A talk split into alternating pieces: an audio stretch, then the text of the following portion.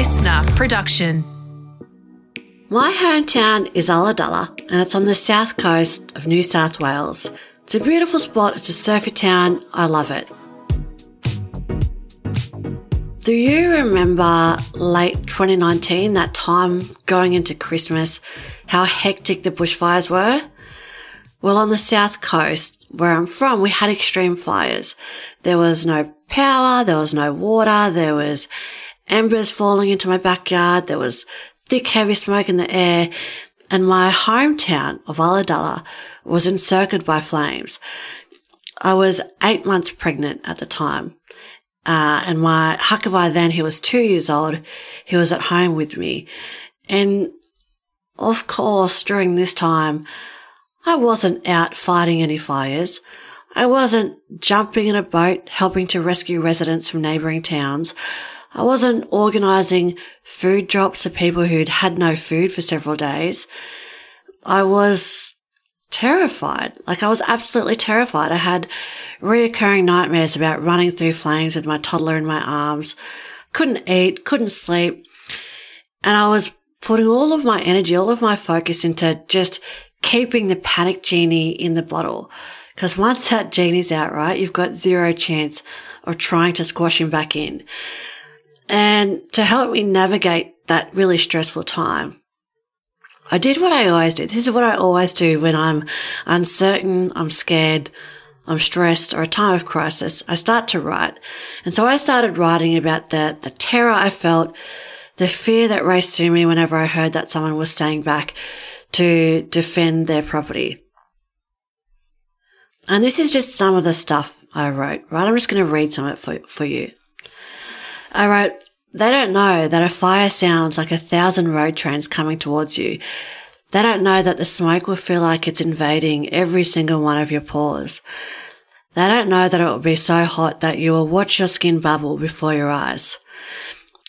And the thing about writing is sometimes when you read it back to yourself, you want to self censor because you read it and you think, that's way too vulnerable. That's embarrassing. That they're my most private thoughts and feelings. And so what I have always tried to do with my story is to share it as uncomfortable as it is, as flawed and as imperfect as I know it might make me seem. I feel, I feel like it's empowering to share my story. So after I wrote down how I was feeling during this fire season, Grace came over. You might remember Grace. I work with her really closely.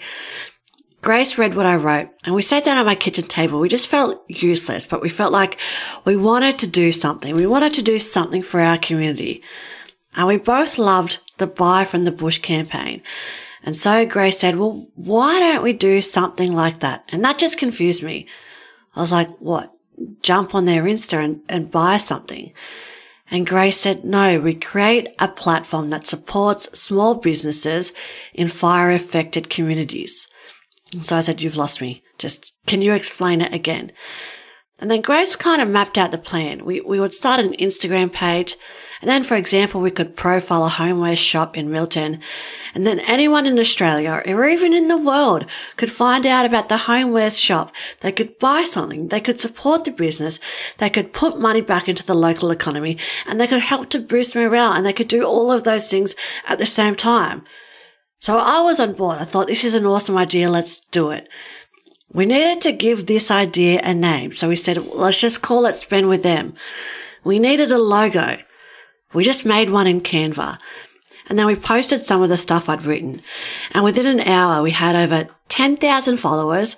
Grace was fielding phone calls from TV stations and journos Hundreds of businesses were contacting us to be profiled, and I was still trying to work out how to switch from my personal page to the Spend With Them page. The first night of Spend With Them's life, well, at close to midnight, Grace and I, we had finally answered every email, every DM, and we'd put all of the businesses that had contacted us, all of the details into a spreadsheet.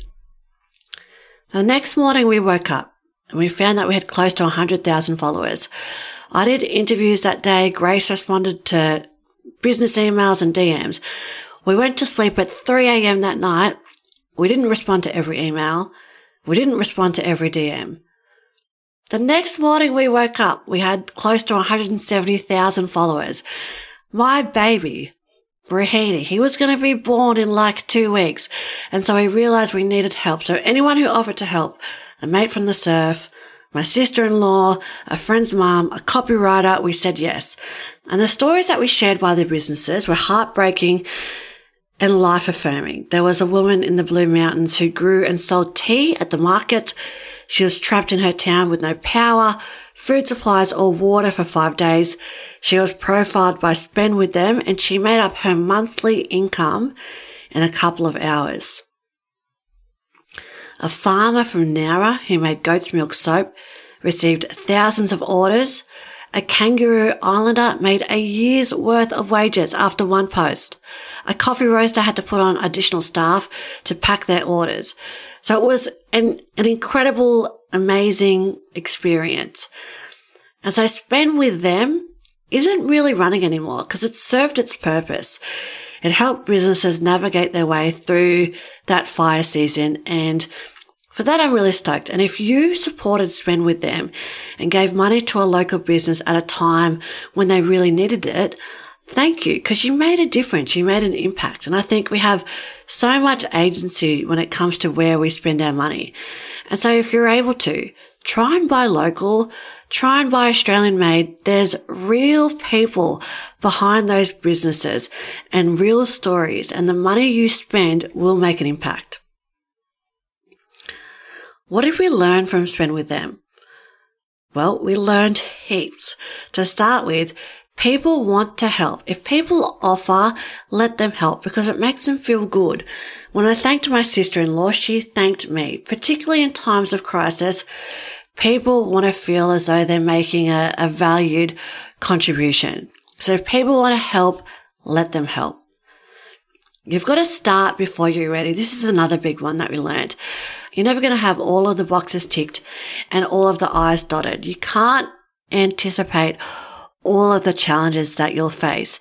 And I think if Grace and I had actually sat down, given our plan more than a couple of hours thought, instead of just being like, let's make a logo in Canva and just put it out there, of course we would have done stuff differently. Hindsight's a beautiful thing. But I also think if we knew about the challenges and the extent of them, we might have just felt really overwhelmed. And I think maybe we, we may have never even done it. So I think this one's really important. Start before you're ready. Embrace imperfection. Now you probably know I love spreadsheets. I've been called pedantic numerous times in my life. And if you're working with a bunch of volunteers from all over Australia who are donating time wherever they have it, you can be sure things aren't going to be perfect spelling mistakes, grammatical errors will be made. Cells in a spreadsheet won't be filled out properly. And you know what? That's okay. You know, some businesses took advantage of the spend with them page. We shared businesses that were actually in Sydney, not at the epicenter of the fire crisis, as they had led us to believe. People yelled at us, berated us. They said that we needed a PA. People's emails were lost and we had to ask them to send them again. We shared photos without crediting the photographers. We sent people to incorrect websites. I gave people the wrong email address. And once I posted the spend with them stuff on my personal Instagram page, know, m- mistakes happen. I think you know that already, but don't let the fear of mistakes get in the way of you doing something challenging reflecting on this time in my life and on this time of crisis, I feel like it brings everything into focus. You know, choosing how you spend your money and where you spend your money, checking in on your neighbor to make sure they're okay, wanting to help and do something and then actually getting off your ass and, and doing something, taking stock of the, the small things like how good a cup of tea tastes the morning after a panicked night of Firewatch. I think it really puts your values in focus and what matters and more importantly, who matters. A crisis, it cuts through the bullshit. It makes you present. It strips away the pretending. In a crisis, it's okay to not just be frank about how you feel. It's part of the deal. And I think a crisis, it demands us to step up. It betters us. And amongst all of the grief and anxiety and loss, I think it helps us to be better humans.